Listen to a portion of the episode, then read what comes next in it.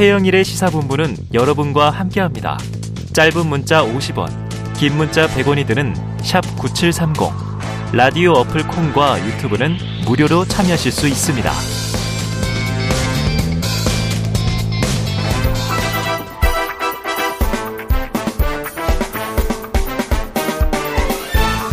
네, 이번 한 주 어떤 소식이 가장 뜨거운 뉴스였나? 또 한 주간의 뉴스들을 종합 정리해 보고요. 미처 못다한 이야기를 챙겨드리도록 하겠습니다. 장윤선의 주간 이슈. 장윤선 정치 전문 기자 나오셨습니다. 어서 오세요. 네, 안녕하세요. 아유, 지난주에도 막 울산도 다녀오시고 막 정말 특종들을 잡기 네. 위해서. 그러게요. 동분서주 아. 하는 일이 많아지고 있습니다. 예. 그런데 이제 뉴스가 참 많이 쏟아지는데. 네. 기자들이 바쁘다는 일은 음. 그만큼, 어, 한국 사회가 어, 요동치고 있고 요동치고 어, 있다. 예, 상당히 거세게 움직이고 있다. 이런 생각이 좀 듭니다. 이게 이게 말이죠. 롤러코스터 탄 것처럼 국민들의 그러니까요. 입장에서는 예. 나쁘게 보면 어, 혼란스럽다. 네. 또 뭐 멋있게 표현하면 다이나믹하다. 뭐 이런 얘기도 하는데 예. 자 그런데 이제 좋은 소식만 있는 게 아닙니다. 음. 어젯밤에 안타까운 소식이 전해졌습니다. 네. 이 더불어민주당 이재명 대표의 경기도지사 시절 초대 비서실장이 자택에서 숨진 채 발견이 된 건데요. 삼가 고인의 명복을 빌면서 자 오늘 언론에서 이 대표의 주변 인물이 사망한 사례가 이번으로 다섯 번째다. 유서에 이 대표의 이름이 언급돼 있다. 이런 보도에 좀 초점이 맞춰진 것 같더라고요. 예, 그렇긴 한데 이제 관련해서 이제 오늘 아침에 제가 성남, 경기도 이제 네. 주변에 이제 취재를 쭉 해봤더니요. 음. 이제 일단 고인이 된 전무전 실장에 대한 평가가 아주 좋더라고요. 네네. 그러니까 굉장히 그 어, 충직하고 이제 선량한 분이었다라는 어. 평가가 있고요. 그 경기도 의회 같은 경우는 정말 충격이다. 그러니까 이분이 과거에 일하는 스타일이 어떤 스타일이었냐면 음. 어떤 민원이 들어오면 그러니까 굉장히 이제 꼼꼼하게 음. 어, 상황을 이제 그 핸들링 예, 음. 하고 그 다음에 이제 어떤 민원의 현장이 생기면 본인이 직접 가보고 음. 뭐 이런 식이었다는 거예요. 그래서 그 주변에서 굉장히 존경받는 그런 어 공무원 출신. 그러니까 뭐 정치권에서 이렇게 온 분이 아니라 네. 이분은 이제 성남시 공무원으로 예, 출발해서 그리고 이제 이재명 대표가 상당히 그 어, 신뢰하는 네. 뭐, 뭐 정진상 비서실 장 옛날에 정진상 정무실장 도 뭐 선배라고 부를 정도로 굉장히 가깝게 지내던 어. 그런 멤버였던 것 같고요. 어, 어떤 분은 이런 표현을 하더라고요. 이재명 대표에게 가장 총애받던 공직자였다. 어, 어, 뭐 이렇게 얘기를 하기도 했는데요. 전반적인 분위기는 검찰 수사에 대한 압박이 너무 커서 음. 이분이 그거에 대한 부담이나 스트레스 때문에 이런 선택을 한 것이 아닌가 너무나 안타깝다라는 말씀들을 하고 계시고요. 음. 앞서 이제 그 뉴스 브리핑에서도 설명을 해드렸지만 오늘 아침에 이제 경기도에 가서 어, 이재명 대표가 이제 현장 최고위를 하면서 음. 마지막에 그 관련된 발언을 하면서 이제 비통 한 마음을 전하고 네. 또 울먹울먹하기도 하고 또 울지 마세요 막 이런 댓글들도 많이 달리고 어. 이제 이렇게 했었는데요. 오늘 일정상 뭐 저녁에나 조문을 갈 수 있을 거라고 했는데 네. 제가 방금 전에 확인한 보도를 보니까 오후 일정을 취소하고 네. 예, 바로 어, 조문을 하러 간다는 것 같습니다. 네. 이제 그 정도로 이재명 대표하고는 굉장히 가까웠던 음. 분이고 그리고 여러 가지 뭐 여러 뭐 이제 저 언론에서도 나오고 있지만 다양한 일들을 이재명 대표하고 함께 고민하고 모색했던 어, 그런 공직자였다 이런 네. 평가가 가능할 것 같습니다. 그래요. 예, 이 대표도 뭐 그런 얘기를 많이 했어요. 오늘 뭐 얘기했지만 이제 핵심적으로는 윤석열 대통령에 대한 정조준을 또 했습니다. 그래요. 어, 윤석열, 그러니까 그 검찰 특수부를 겨냥하면서 음. 윤석열 대통령, 그러니까 윤석열식 수사 방식이라는 표현을 좀 쓰면서 이것은 사냥이다. 음. 어, 목표물을 정하고 잡힐 때까지 멈추지 않는다. 이제 이런 표현을 하면서 어, 정말 이 광기를 어, 용서할 수가 없다. 이제 이런 주장을 하기도 했는데요. 저는 이제 덧붙여서 우리 언론이 이 어떤 한 분의 어, 죽음을 보도하면서 이런 뭐 정치와 연관되기도 하지만 어떤 음. 막 이제 이뭐 이렇게 엿보고 막 이런 방식으로 보도할 것이 아니라 이 죽음의 어떤 뭐 실체 도 중요하지만 그러니까 뭐 과도하게 막 이렇게 네, 네, 예, 네. 유족들을 자극하거나 막 유서를 공개하지 말라고 하는데 끝내 공개하거나 네. 이것이 공익과 어떤 관련이 있는 건지 이런 것도 좀 생각해 보면 좋겠다는 생각이 좀 들었습니다. 네, 알겠습니다. 자, 이재명 대표 검찰의 조작과 압박이 얼마나 힘들었겠나. 음. 억울한 죽음을 정치 도구로 활용하지 말라 이런 음. 입장을 냈어요. 네. 유족은 유서의 내용을 공개하지 않겠다 이런 방침을 네, 정했고 맞습니다. 어쨌든 정치적인 파장은 커지겠죠. 예, 앞으로 계속 커질 것 같고 무엇보다 이제 그 유서 가운데 이제 어, 이재명 대표를 향해서 이제 정치를 그만 내려놓으시라. 음. 이제 더 이상의 희생은 없어야 되는 거 아니냐. 네. 이제 이런 얘기를 하기도 했는데요. 어, 그, 사실은 그 사건의 이제 수사를 할 때 검찰이 어느 정도나 이재명 대표 입장에서는 굉장히 잔인하다 이런 음. 판단을 했을 것 같은데 어, 검찰 특수부 수사 대상이 되면 피할 수가 없는 것 같다. 이게 죽거나 감옥 가거나 음. 그런데 이것이 이재명 때문이냐 이제 오히려 이제 그런 질문을 좀 하고 있는데요. 이런 분들이 수사를 계속 당하는 게 제 잘못입니까? 이렇게 이제 오히려 반문을 했습니다. 그런데 음. 여당인 국민의힘에서는 그게 이재명 대표 때문이라고 어, 규정을 하는 음. 것이고 검찰도 마찬가지고 그리고 또 반대로 민주당이나 이재명 대표 측은 이 검찰의 무리한 수사 때문인 것이지 먼지 털듯이 모든 주변에 이재명 대표와 관련된 모든 주변에 사람들을 다 음. 먼지 털듯이 탈탈탈탈 털면서 생기는 문제지 이게 이재명 개인의 문제냐라면서 상당한 억울함을 네. 이제 토로하기도 하는데요.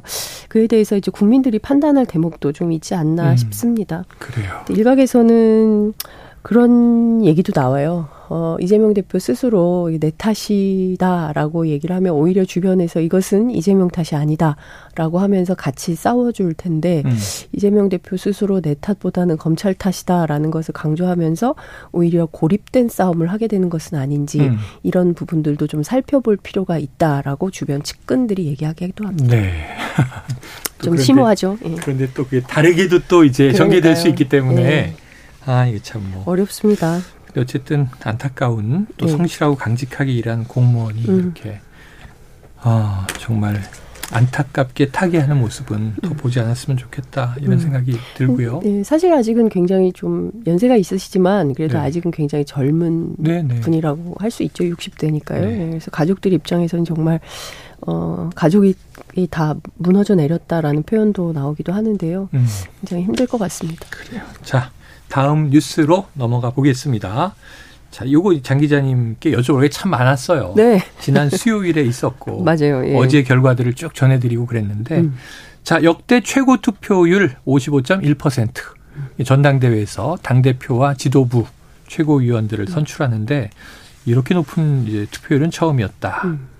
자 김기현 신임 당 대표가 52.93%로 과반 득표에 성공을 했고 결선 투표 없이 막을 내렸습니다. 네. 지난 몇 달 동안 참 많은 얘기들을 해왔잖아요. 그렇습니다. 총평을 한번 해주시죠.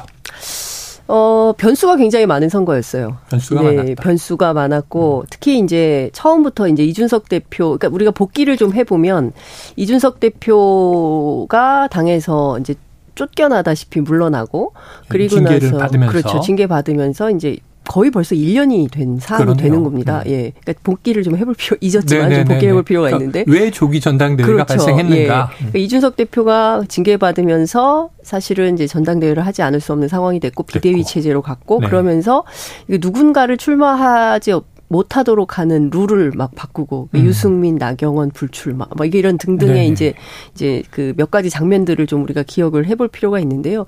결국 이렇게 보면 그 전반적으로 보면 윤석열 대통령의 당 장악 시나리오의 음. 일환이 아니었냐. 결국은 윤심에 의한 윤심을 위한 윤심의 선거였다. 이런 음. 평가가 가능할 것 같고요. 제가 취재를 해보니까 김기현 후보가 결국 당 대표로 승리의 월계관을 거머쥐었지만. 음. 당내에서 이번 전당대회를 김기현 개인의 승리로 인식하는 분들은 어. 많지 않습니다. 그런 얘기를 하더라고요. 예, 이것은 김기현의 승리라고 보기는 어렵다. 어렵다. 왜냐하면 윤석열 대통령 입장에서 보면 음. 어, 인지도가 매우 낮은 4%짜리 후보를 결국은 50% 52점 몇 퍼센트죠? 52.93%의 지지율로 만들어준 그런 선거 아니냐. 결국은 윤석열 대통령이나 뭐 예컨대 뭐 음. 뭐 김장연대, 김나연대 이런 연대가 아니었다면 음. 김기현이라는 정치인이 대표가 될 수 있겠냐. 결국은 낙점을 받아서 대표로 당선된 네. 이런 과정에서 과정을 주목해야 된다. 이제 이런 얘기를 어, 하고 있습니다. 전반적으로 는 윤심의 기획 선거였다. 이런 평가를 어. 국민의힘 내부에서 하고 있고요. 그러면 앞으로 독자 생존이 가능하겠냐? 꼭 그렇진 않을 거다. 네. 이런 아주 날카로운 그리고 냉정한 냉혹한 평가들이 나오고 있습니다. 실제로 자율성이 별로 없을 것이다. 음. 그러니까 김기현 대표가 스스로 결정해서 판단해서 어 집행하는 이런 방식이 되기보다는 윤심을 이행하는 대행기구 정도로 음. 지도부가 음. 자리매김하게 될 거다. 이런 전망이 매우 우세했습니다. 네. 그동안의 과정과 네. 앞으로의 전망까지 함께 해주셨는데요. 자, 선거를 치르는, 치렀던 기간으로 한번 잠깐 돌아가 보면 네. 갈등이 뭐 워낙 많았잖아요. 맞습니다. 전당대회 이제 열리기 하루 전 안철수, 황교안 두 후보가 연대해서 음. 김기현 후보의 사퇴를 또 주장하기도 했고요. 또 이 대통령실 행정관 선거 개입 의혹으로 강승규 시민사회 수석이 안철수 후보에게 음. 고발당하기도 했습니다. 안철수 의원은 SNS에 당의 화합을 위해 헌신하며 최선을 다하겠다. 이렇게 밝히기는 했는데 고민이 많을 것 같고 당도 마찬가지일 것 같고 맞습니다. 안철수 후보의 앞으로의 입지는 어떻게 보세요? 그러니까요. 제가 보기에 이번 전당대회 이후에 가장 곤혹스러운 처지에 놓인 것은 음. 안철수 의원이 아닌가 이런 아, 생각이 그래요? 좀 듭니다. 애시당초 출발할 때 그 전부터 마찬가지죠. 그러니까 전당, 그러니까 인수위원장을 끝내고 실제 그 전대 준비를 쭉 했었던 거고 네. 전당대회를 통해서 본인이 당 대표를 하고 음. 그리고 공천을 끝낸 다음에 바로 당 대표직을 내려놓고 그리고 본인은 이제 대선 준비를 하는 이런 네네. 네. grand plan을 세웠단 말이에요. 음. 그런데 당 대표가 안 된 거죠. 네. 예, 그렇기 때문에 그것도 처음에는 결선까지 분명히 간다. 어, 결선에서 뒤집을 수 있다라고 자신을 했지만 그마저도 안된 네. 이런 상황이 됐기 때문에 사실은 여러 허들이 있었고 그 허들을 넘지 못해서 실제 그 국민의힘 내부를 취재를 해보면 음. 대선 후보 되게 어려울걸요. 이제 이렇게 아. 예, 우리 당 후보 되게 어렵죠. 음. 우리 당 후보 쉽지 않을 겁니다. 이제 국민의힘 이런 본선 주자로 네. 대선에 대선 나갈 수 있겠는가? 그게 어려울 거다. 네. 거기에 상당히 빨간불이 켜졌다. 라고 이제 보는 것 같습니다. 그래서 제가 어제 밤에 또 최영일의 시사본 보려면 취재를 해야 되잖아요. 아, 그래서 안철수 대표에게 직접 물었습니다. 네네네. 앞으로 어떻게 하실 겁니까? 네. 라고 했더니 답변이 오기를 일단 전국에 도와준 분들에게 감사 인사 드리러 떠날 겁니다. 이런 아, 얘기를 했습니다. 전국 일주를 하시겠군요. 예, 전국 일주를 할 것 같습니다. 음. 예전에요. 손학규 전 대표가 아. 선거에서 지면 예, 그 배낭 메고 등산화 신고 이렇게 민심 투어를 전국으로 하고 뭐 이랬던 기억 아마 음. 하실 텐데요. 그러다 산에도 들어 가시고 네. 그랬죠. 예. 칩거도 하시고 네. 막 이랬었는데 실제로 뭐 전국을 돌면서 이렇게 인사를 하면서 민심 행보를 하면서 본인에 대해서 국민들이 어떻게 판단하는지 그러니까 이번 음. 선거가 당원 100%로 치러지는 당심 선거였기 때문에 네, 그렇죠. 실제 당심 이외의 민심은 나에 대해서 어떤 판단을 하고 있나 이런 음. 것들도 궁금할 거 아닙니까? 네. 그래서 그것을 알아보기 위한 행보를 할 것 같다는 생각이 좀 드는데 네. 일각에서는 짐 쌀걸요? 이런 전망도 벌써 나옵니다. 네, 왜냐하면 대선이 목표이기 때문에 국민의힘 안에서 대선 후보가 되게 어렵다라는 계산이 떨어지면 음. 이분은 새로운 모색을 하실 것이다라는 네. 전망을 하고 있는데요. 관련해서 또 물어봤더니 너무 그동안 많은 곡절이 있어 왔다. 음. 그런데 여기까지 와서 여기서 빽해서 다시 또 음. 명분이 없으면 그런 선택을 하기는 음. 쉽지 않을 거다. 다만 이번 대 전대를 마치고 이후의 과정 속에서 어 본인이 대선 후보를 하기 위해서 국민의 선택을 받기 위한 또 새로운 모색이 가능하다면 그때 또 모르는 거 아니냐 네, 네. 이런 매우 유동적인 이런 얘기들도 나옵니다. 다만 본인은 예. 굉장히 고민이 깊죠. 예. 관련된 얘기인데 네. 대선은 다음 다음 얘기고요. 네. 당장 내년 총선에서 네, 현역 의원이지 않습니까? 네. 그럼 지금 현재 분당 지역구 안될 거다. 안 될 거다. 아, 예, 라는 얘기도 나오고 있죠. 아. 어, 원래 거기가 김은혜 홍보수석. 홍보수석. 지역구 자리기도 하고요. 그다음에 박민식 의원이라고 지금 보훈처 장관 하고 있는 장관으로 승격되는 그렇죠. 상황이죠. 예, 보훈 부로되죠. 네. 그래서 그 그분에게 공천을 줄 거다. 검사 출신 아닙니까? 음. 뭐 그래서 오히려 안철수 의원에게는 다른 지역구 분당에서 다시 출마하기는 어려울 거고 음. 아마 험지 출마를 요구받게 될 텐데 네. 그때 안철수 의원이 어떤 선택을 할지 음. 우리는 일단 그것을 지켜봐야 될 것 같다. 음. 일단 이제 두 번째 허들이 되겠죠. 이번 네. 첫 번째 허들인 전당대회에서는 실패를 한 거고 두 번째 허들인 공천에서 만약에 이제 험지 출마를 요구받을 때, 음. 어, 뭐 지금 당장 뭐, 어, 근데 호남 호남에 어디로 가세요? 뭐 여기까지는 아니라 음. 할지라도 어 험지를 출마 요구 받았을 때 안철수 의원이 어떤 선택을 할지 그건 뭐 국민들도 네. 어 주목이 되는 그런 상황이 아닌가 그래요. 싶습니다. 자. 그리고 또 이제 다른 세력이 새로 등장했습니다. 네. 천아 용인. 네. 자, 브랜드가 됐어요, 브랜드. 예. 예. 이준석 전 대표, 이른바 이준석계 네. 이렇게 불리는데 또 이 이준석 전 대표를 향한 비판의 목소리도 뭐 바로바로 터져 나온 것 맞습니다. 같아요. 예. 그 이튿날 바로 김지원 최고위원이 훌리건에 비유하면서 청산의 대상으로 받고 조수진 최고위원은 엄석대는 이 전 대표였다. 음. 이준석 전 대표가 인용했던 소설을 되돌려줬고 네. 지금 당내 혁신 개혁 강조했던 천하용인 팀과 이준석 전 대표 자, 입지 어떨까요? 굉장히 좁아지고 있죠. 네. 이미. 이미 굉장히 좁아지고 앞으로 더 좁아질 것이고, 음.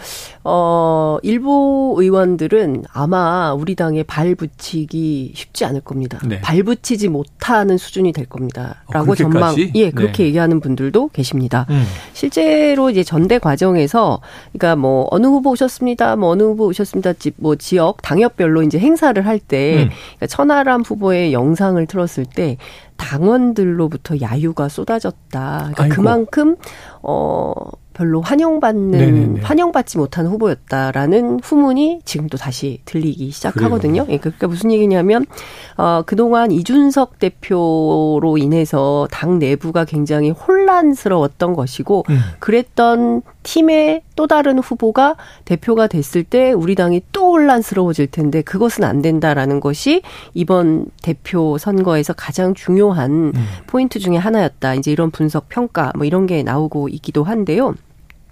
어찌됐든 이번 전당대회를 통해서 국민의힘 당원들의 선택은 대통령을 중심으로 음. 질서 정연하게 그리고 안정적으로 당을 운영하는 게 매우 필요하다. 뭐 이런 보편적 판단을 네. 했다는 겁니다. 어, 그런데 어, 천하용인과 이준석 전 대표는 음. 어, 그런 생각이 별로 없는 것 같아요. 아, 그래요? 여기서부터 이제 반전의 드라마가 음. 시작이 되는데요. 제가 앞서 안철수 대표 이제 전국에 인사 다닌다고 음. 말씀드렸는데, 어, 이준석 대표도 어. 전국 투어를 예정하고 있습니다. 그래요. 3, 4, 5. 석 달간 우선 호남의 동부, 경남의 서부, 순천과 진주를 시작으로 해서 군소도시 위주로 음. 이준석 대표 책을 소개하면서 팬미팅을 한다고 합니다. 어. 예, 그러니까 어, 순회 공연을 시작한다고 네네네네. 봐도 과언이 아니다 이런 건데요. 이 과정에서 어떤 메시지가 나올지 앞서 이제 말씀해 주신 대로 대통령을 음. 사실상 엄석대에 비유를 했던 거지 않습니까? 본인은 그렇죠, 뭐 그런 그렇죠. 말을 한 적이 어. 없지만 네. 많은 분들이 특히 홍준표 시장마저도 이제 오히려 공격을 했던 뭐 음. 이런 음. 상황인데요. 그동안 이제 개혁 보수의 깃발을 들고 여기까지 왔기 때문에 음. 여기에서 이를테면 주춤하거나 뒤로 돌아서거나 또 다른 타협 이런 것은 없다. 그러니까 음. 일종의 우리에게 노선 변경은 없다. 이런 입장이 좀 분명해 보이는 것 같습니다. 그러니까 개혁 보수의 길을 계속 걷겠다. 이 깃발 들고 음. 뭐 이런 생각인 것 같고요. 그 전반적으로 계산을 해보면 전국 득표율을 한 7%로 본인들은 네네. 판단을 한다는 거예요. 그래서 이 7%의 전국 득표율을 가진 팀이다라고 음. 해석을 하고 이걸 기반으로 해서 전국을 돌면서 국민의힘이 지금 이대로 가는 게 옳습니까? 틀립니까? 국민 음. 여러분 어떻게 생각하십니까? 이런 캠페인을 계속 한다는 겁니다. 네. 이 캠페인은 on off 공동으로 전략이 될 텐데요. 예. 플랫폼 만든다고 했었어요. 어. 작년에 이준석 예, 예. 대표가 그러니까 원래는 이 당 안에서 네. 만드는 건데 실제로 이 플랫폼을 어떻게 할지는 모르겠 지만 곧 오픈 예정이라고 합니다. 음. 그러니까 온라인으로는 플랫폼을 통해서 조직을 어, 규합하고 그 오프라인은 동해 번쩍 서해 번쩍 하면서 메시지 정치를 할 거다. 음. 근데 아니 김기현 대표가 네. 당선되자마자 연포탕 얘기했잖아요. 그랬죠, 그랬죠. 뭐 연대 포용 탕평 한다고 했는데 이준석께도 음. 끌어안고 하지 않겠습니까? 같이 해야 되지 않나요?라고 했더니 허 그것은 신기루에 가깝다. 아. 이게 실현될 가능성은 빵 프로다. 빵 프로. 우리는 신기루. 그렇게 본다. 예. 네. 그래서 실제로 그거는 불가능하다고 보고요. 음. 연포탕은 없다. 우리 당의 연포탕은 없다. 이렇게 해석을 한다고 합니다. 아하. 그러니까 어 그러니까 그 국민의힘이지만 서로 다른 보이스가 계속 충돌하면서 총선까지 음. 갈 가능성은 매우 높다. 그래. 계속 시끄럽다. 우리는 예. 계속 취재해야 된다. 예. 이런 생각이 좀 듭니다. 자, 패배했지만 세력화가 됐고 팀이 만들어졌는데 네. 전국을 누비겠다. 그래서 제가 이렇게 네. 할 텐데 어떡할 거냐라고 예. 김기현 음, 당대표 측에 여러 물어봤어요. 그랬더니 나쁜 얘기가 나옵니다. 음. 이런 방식으로 정치를 한다면 천하용인 팀은 공천도 못 받고 결국 정치 거렁뱅이 신세로 전락할 아이고. 가능성이 네네. 있다. 이들은 정치 품바가 될 거다. 어. 이런 얘기를 하고 있습니다. 다만 품바. 무소속 출마는 안 된다. 왜냐하면 삼자 구도가 되면 민주당 당선이 높아지기 때문에 그렇죠. 어, 절대로 무소속 출마는 막는 방향으로 어, 짤 거다. 이런 얘기를 합니다. 네. 다음 시간에 더 자세한 말씀 드리겠습니다. 공천은 안 주는데 무소속 출마도 안 되면 네, 어떻게 될까요? 이건 정치 그만두라는 건가요? 예, 이른바 예, 이준석 사태를 겪으면서 여기까지 온 거예요. 맞습니다. 자, 선출직 최고위원 5명 중 4명이 사퇴하거나 네. 거리가 되면 네. 비대위를 설치할 수 있도록 당원 당규까지 맞아요, 바꿨어요. 맞아요. 자, 최고위원 4명 됐습니다. 네. 자, 이게 친윤계로 퍼즐이 완성됐다. 맞습니다. 직할체계 이런 얘기 나오는데 어떻게 보세요? 예, 취재해 보면 막판에 네. 대통령실에서 김병민 좀 어떻게 해줘라 막 이런 얘기를 많이 했다는 아, 거예요. 그랬어요? 예, 예. 뭐 그런 이제 소문이 막 돌고 장성철 소장도 여러 라디오 인터뷰에서 네네. 그런 얘기를 했었는데요. 어, 왜 그랬을까라는 어. 것을 제가 좀 취재를 해 봤습니다. 그러니까 이런 것도 있는 것 같아요. 네. 그러니까 그 김기현 대표 체제가 어떻게 흘러갈지 현재로서는 잘 뭐 이렇게 음. 앞서 말씀드린 대로 어 대통령과 보조를 맞춰서 잘할 수도 있지만 어찌 됐든 당권을 쥐었기 때문에 또 음. 당권을 쥐면 또 생각이 달라질 수가 있지 않습니까? 아, 그게 항상 예, 딜레마죠. 권력을 가지면 사람이 그렇죠. 달라져요. 변하죠. 예.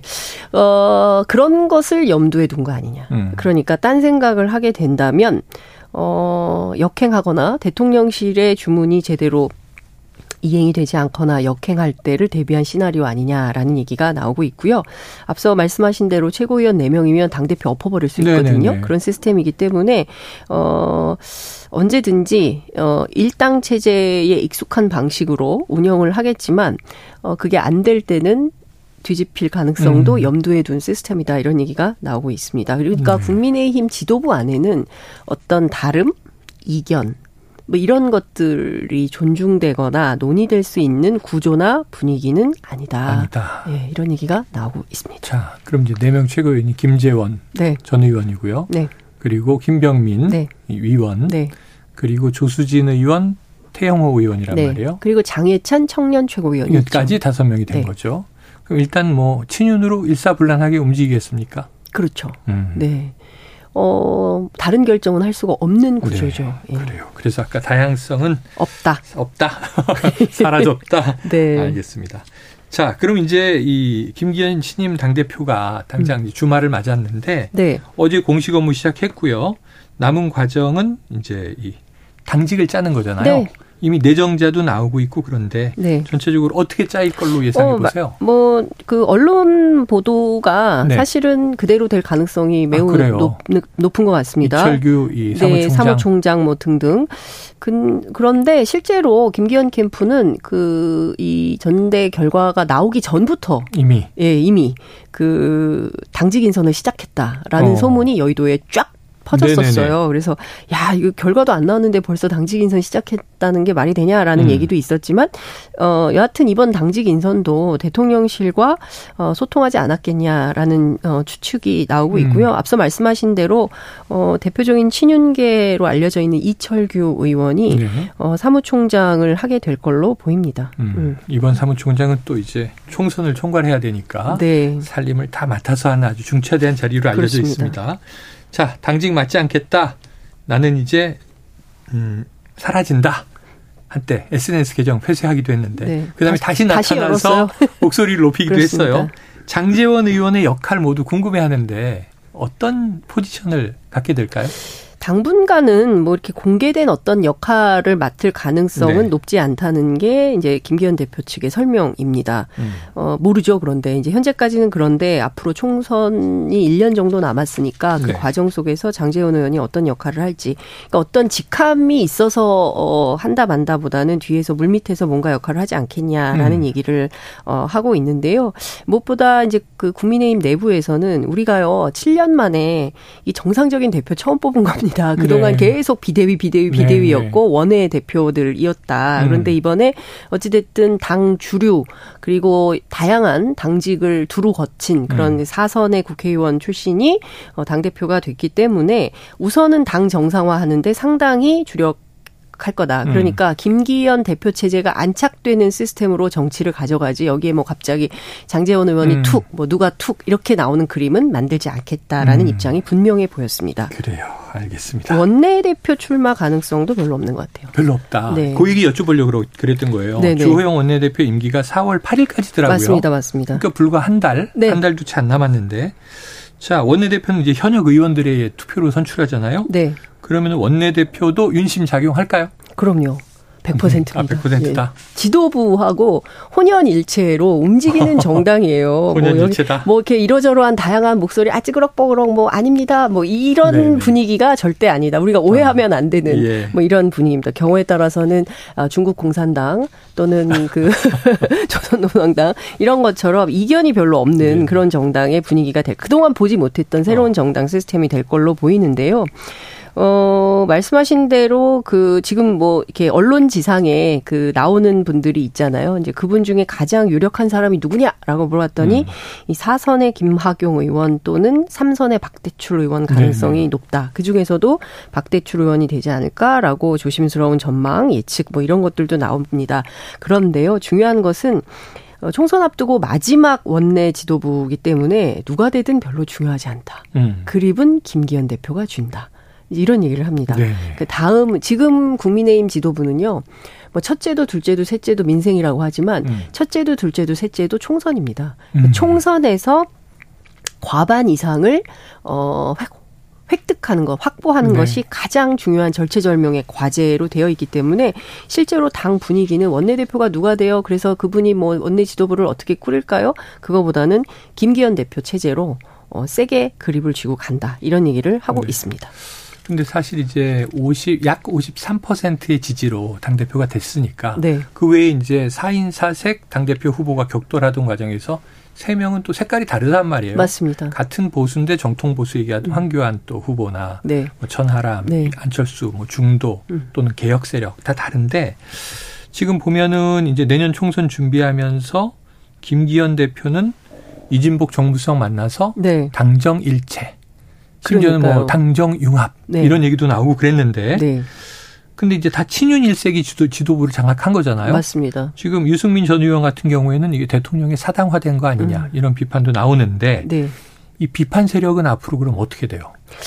어, 이 비판 세력은 이제 변방에서 계속 얘기를 하겠죠. 아, 예, 이제 그러니까 비주류로 밀려나서. 그렇죠. 어, 음. 완벽한 비주류로 음. 물려났고요. 어, 그런 얘기도 합니다. 당 안에서도 김기현 대표가 되긴 했지만 앞서 말씀드린 대로 네. 주도적으로 그러니까 본인의 인기와 역량으로 됐다기보다는 윤석열 대통령의 기획에 의해서 만들어진 이런 측면이 있기 때문에 음. 대통령실의 그늘이나 우산 안에서 벗어나기 어렵다라는 네, 것 네. 그건 너무나 당연하다. 그러니까 대통령실에서 전화 한 통 오면 분위기 확 바뀔 걸요? 이제 이런 얘기들을 정치권 안에서 하고 있습니다. 혼자서 뭘 결정할 수 없을 거다라는 얘기를 계속 하고 있는 분위기이기 음. 때문에 김기현 대표도 이런데 비주류인 뭐 유승민 대표 안철수 안철수 의원 뭐 처, 천하람 어 변호사 뭐 이런 사람들 특히 이준석 음. 대표 이런 분들이 설당은 거의 없다고 없다. 봐야 될 것 같아요. 그런데 이제 이런 얘기를 하더라고요. 그러니까 음 김기현이라는 정치인은 용산과 직거래가 가능한 정치인이다. 음. 그러니까 무슨 얘기냐면 대통령을 설득할 힘도 있고 그리고 이제 깊은 인연이 없음에도 낙점받은 것은 윤핵관의 생각, 대통령의 생각, 그리고 대통령의 어떤 가려운 마음을 채워줄 수 있는 스펙을 갖춘 정치인이다. 음. 이제 이런 얘기를 하고 있습니다. 그동안 윤핵관은 사실 우리 당의 비주류예요. 음. 비주류기 때문에 주류를 잘 못해 봤어요. 그런데 이번에 김기현 대표는 우리 당의 주류이다. 그리고 주류가, 네. 주류가 잡은 어, 당 지도부는 지금까지 있었던 윤핵관 같은 어, 돌격대는 불필요하고 음. 안정적으로 당을 이끄는 그런 모습을 보여야 한다. 아, 김기현 대표는 내년 총선에 과반 의석을 만들어서 네. 윤석열 대통령 어, 중간 평가 음. 성격이 굉장히 큰데 그렇죠. 여기에서 승리하는 모습을 보여주는 게 굉장히 중요할 거다. 대통령도 음. 어, 이번 선거는 내가 한다 이런 말씀을 평소에 많이 어, 하신다는 어, 그 거죠. 보도된 예, 바도 있어요. 보도된 바도 있죠. 그리고 본인이 제 1회 2회 당사자다라는 음. 인식을 갖고 있다는 겁니다. 그렇기 네. 때문에 김기현 윤석열 대통령 손잡고 총선 치른다 이런 얘기를 합니다. 다만 야당에서는 그게 말이 되냐? 네. 대통령은 선거 중립을 지켜야 되고 이것은 그 경우에 따라서는 그 위법 요소도 있는데 음. 이거는 불가능하다. 뭐 이렇게 얘기를 합니다. 그렇지만 당 내부에서는 이런 생각들을 많이 하고 있는 것 같습니다. 네, 알겠습니다. 자, 사실은 지금 이제 윤석열 대통령 네. 당선 1주년이 막 지나고 있어요. 네. 3월 9일에 우리가 대선을 치렀고 지난해 음. 이 10일 새벽에 당선자가 이제 이제 연설하지 않습니까? 네. 그때 제 귀에 쟁쟁하게 통합, 통합, 음. 통합이라는 얘기가 나오고 그리고 이제 이준석 당시 대표를 딱 당선이 이제 안고 네. 이런 이제 퍼포먼스가 기억이 나는데 1년 사이에 참 많이 바뀐 것 같아요. 네. 다음에는 제가 한번 총평을 여쭤보도록 할게요. 네. 1년의 총평. 네. 다음 주 이야기 또 어떤 사건이 또 떨어질지 궁금하긴 합니다. 아, 끝났어요? 네. 시간이 다 되었습니다. 아이고, 그렇구나. 지금까지 장윤선 정치 전문 기자였습니다. 오늘 말씀 고맙습니다. 네, 감사합니다.